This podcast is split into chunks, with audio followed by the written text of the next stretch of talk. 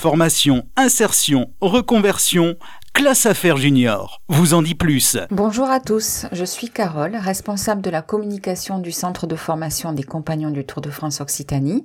À mes côtés, Marie-Caroline, qui m'accompagne en communication et dans ce studio pour animer cette émission. Bonjour à tous. Nous sommes ravis de vous retrouver pour cette émission Classe Affaires Junior. Alors nous étions accompagnés lors de nos précédentes émissions de Damien, compagnon ébéniste et conseiller formation au sein de notre établissement.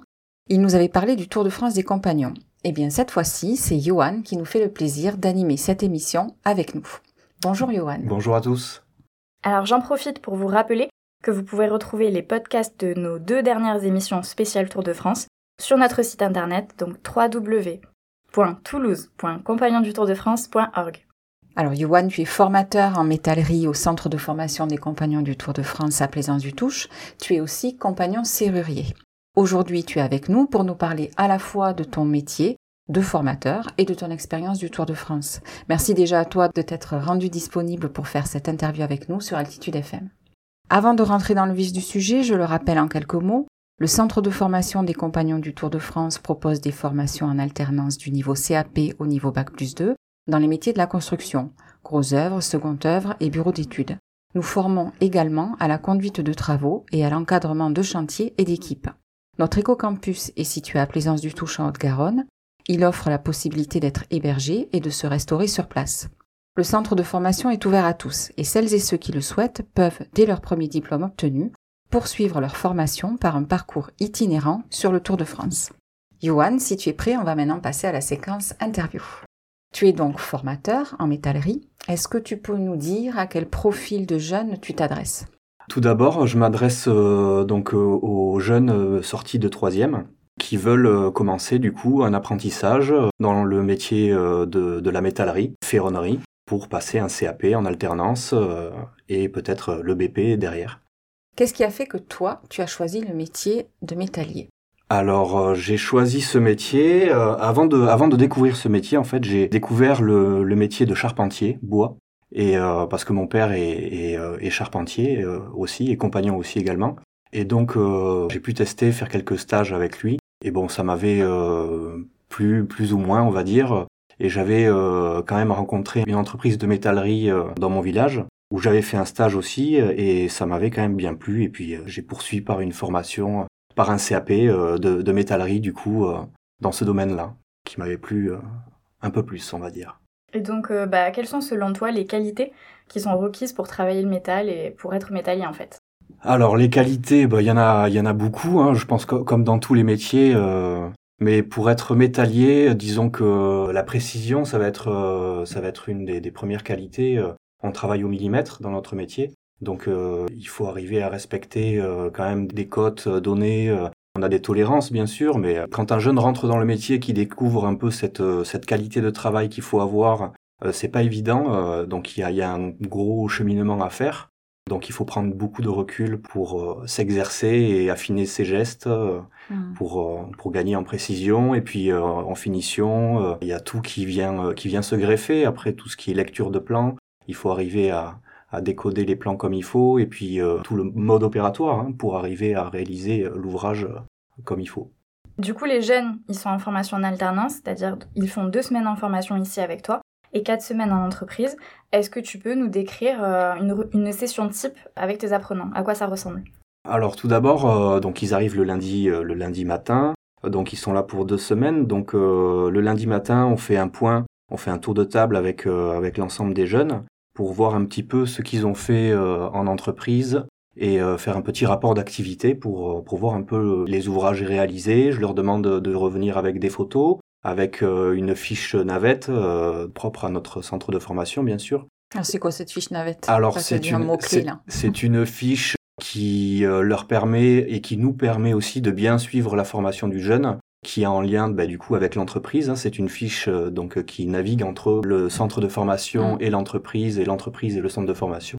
Et c'est le jeune qui est responsable de cette fiche. Et euh, sur cette fiche, on va y trouver bah, tout ce que on est amené à faire en centre de formation et tout ce qui sont amenés à faire aussi en entreprise. C'est à eux de marquer tout ça dessus mm-hmm. et de prendre des photos, d'être acteurs de leur formation, entre mm. guillemets. Ça permet un bon échange, un bon suivi. Ça permet un bon suivi, un bon échange avec, avec les jeunes. Et donc du coup, voilà, le lundi matin, on commence par, par ça, cette restitution. Et euh, donc on attaque euh, donc euh, ben, les sujets de techno qui sont en lien avec l'ouvrage à réaliser. Donc il y a différents ouvrages à réaliser suivant les sessions hein, par rapport au parcours de formation. Si je prends par exemple pour les BP, on a un module de débiardage par exemple. Alors le débiardage c'est cintrer un profil en plan et en élévation. Donc pour fabriquer par exemple des garde-corps, des rampes d'escalier hélicoïdales par exemple où euh, ben, ils sont amenés à, mettre en forme ce profil. Et donc, euh, il y a des calculs bien spécifiques pour trouver les longueurs développées, tout ce qui est euh, geste après à l'atelier, les machines utilisées, la sécurité. Donc, c'est des parties intéressantes et importantes pour arriver à progresser dans le métier. Mmh Souvent, ça intéresse, enfin voilà, moi j'essaye de faire en sorte en tout cas que ça intéresse les jeunes et qui se retrouvent à la fin de la session avec une pièce finie, propre. Donc, c'est eux qui se mettent la barre là où ils veulent. Mais il faut rien lâcher, les pousser euh, pour qu'ils arrivent à aboutir leurs pièces et puis qu'ils soient fiers d'eux. Oui, c'est ça, c'est un aboutissement. C'est deux semaines de travail, mais au bout, il y a la réalisation. C'est ça, c'est ça.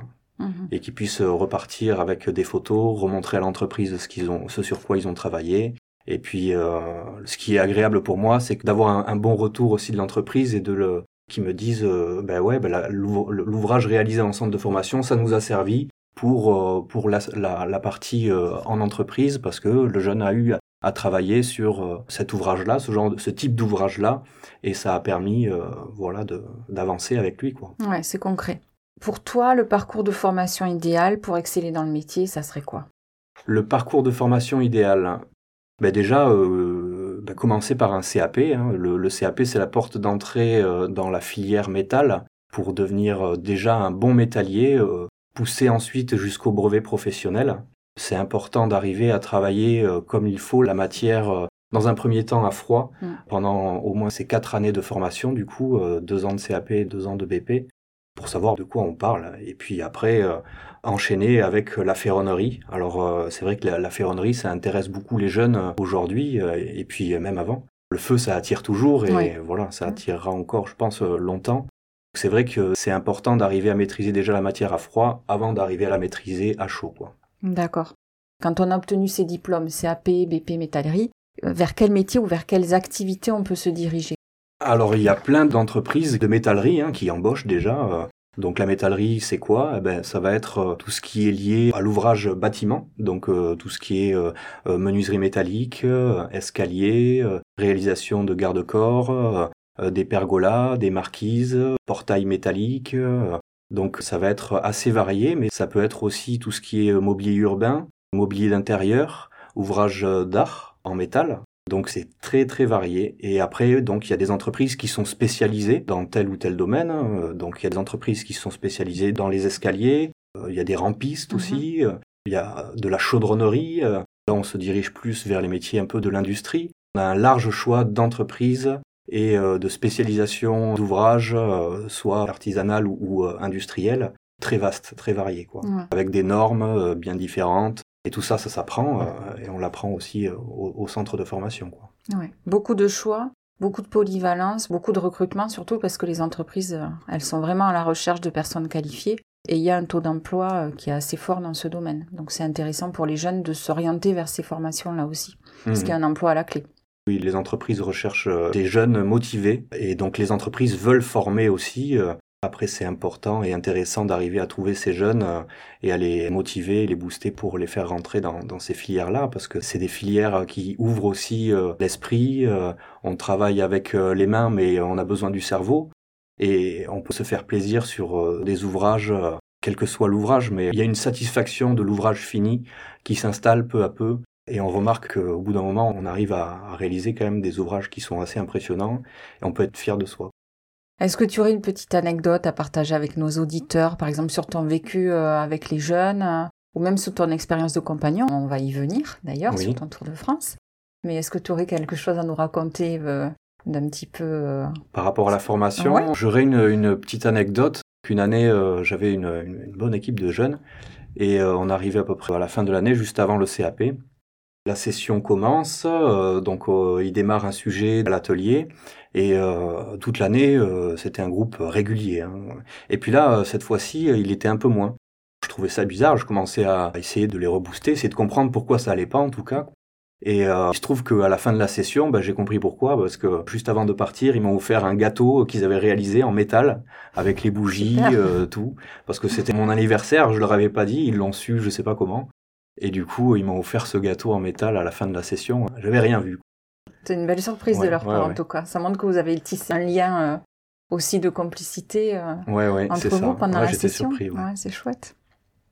Maintenant, on va parler un petit peu de ton tour de France, du compagnonnage.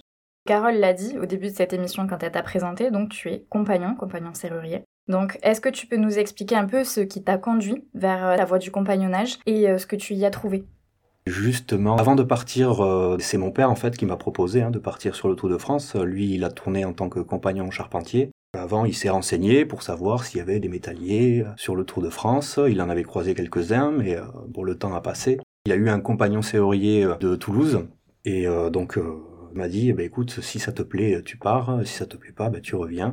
Ça m'a plu de suite, je suis parti à Toulouse, je suis tombé avec euh, quatre euh, itinérants aussi, euh, métalliers, et puis ça m'a plu de suite, quoi, de voir cet engouement pour le métier, de voir tout le partage, les cours du soir, les cours du samedi, il y a des affinités qui se créent petit à petit, et jusqu'à même un lien fraternel hein, avec le temps parce que on passe pas mal de temps ensemble à étudier, à mener plusieurs projets, et puis fait d'évoluer dans ce cadre euh, qui est le cadre du compagnonnage, hein, avec euh, des anciens qui sont aussi là pour nous épauler, nous aiguiller. Euh. C'est vrai qu'on se sent bien accompagné et on sent qu'il y a un chemin quand même qui est intéressant à, mener. Quoi. Hmm. Donc toi, tu venais d'Anglette, c'est ça? Moi, je suis originaire du Pays Basque. D'accord. Donc tu es parti à Toulouse ensuite Donc je suis parti à Toulouse. Après, je suis parti à Bordeaux, Nantes, Paris, Avignon, Là, j'ai été euh, reçu du coup euh, compagnon à mhm. Avignon. Après, je suis remonté sur Lyon pendant un an et demi. Et mhm. après, je suis remonté à Paris pendant six mois. Et je suis revenu après à Anglette en tant que compagnon sédentaire euh, pendant une année avant de revenir sur Toulouse pour prendre le poste de formateur. Ok. Compagnon sédentaire, tu peux nous expliquer qu'est-ce que c'est en fait? Au bout d'un moment, toute bonne chose a, une fin. Du coup, je me suis sédentarisé pendant un an à Anglette où là, j'étais plus sur le Tour de France. C'est une belle expérience. Combien d'années tout ça? Ça a duré sept ans. Sept ans. Et ça passe très vite. C'est très riche et ça passe très vite. Merci en tout cas de ton partage, d'avoir témoigné de ton expérience de formateur, de ton vécu de formateur, de ton expérience du Tour de France. On te remercie beaucoup pour ça, Johan. Et on vous encourage tous, jeunes hommes et femmes intéressés par le métier du métal, à nous rejoindre au centre de formation des compagnons du Tour de France à Plaisance-du-Touche. Vous pourrez retrouver Johan en formation. N'hésitez pas à nous contacter pour toute information concernant nos formations. Nous sommes joignables au 05 62 47 41 77 et vous pouvez également en savoir plus et nous contacter via notre site web également, donc www.toulouse.compagnondutourdefrance.org. Nous pouvons aussi rappeler Marie-Caroline que nous organisons un mercredi des métiers sur notre éco-campus demain, mercredi 8 novembre de 14h à 15h30. Oui, tout à fait. C'est comme une sorte de portes ouvertes en fait mais en un format plus personnalisé, puisque nous accueillons les personnes sur inscription et en petits groupes une fois par mois pour répondre à leurs questions sur nos formations et leur faire visiter les ateliers. Si vous êtes intéressé, inscrivez-vous par téléphone au 05 62 47 41 77 ou sur notre site internet www.toulouse.compagnon-du-tour-de-France.org. Mercredi des métiers, c'est donc demain de 14h à 15h30. Avant de vous quitter, un dernier petit mot rapide sur notre musée du compagnonnage pour vous rappeler que vous pouvez y découvrir jusqu'à la fin du mois une superbe exposition temporaire sur le rugby et le compagnonnage.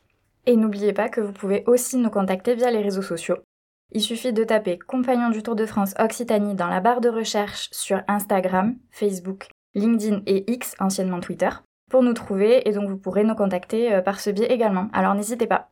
On vous attend avec plaisir. Il est maintenant temps pour nous de vous saluer. J'espère que nous vous avons donné envie d'en savoir plus sur nos formations, celles de métalliers notamment. Merci Johan encore. Et sur les compagnons du Tour de France. On vous dit à très bientôt sur les ondes d'altitude FM. Merci, à bientôt. Au revoir.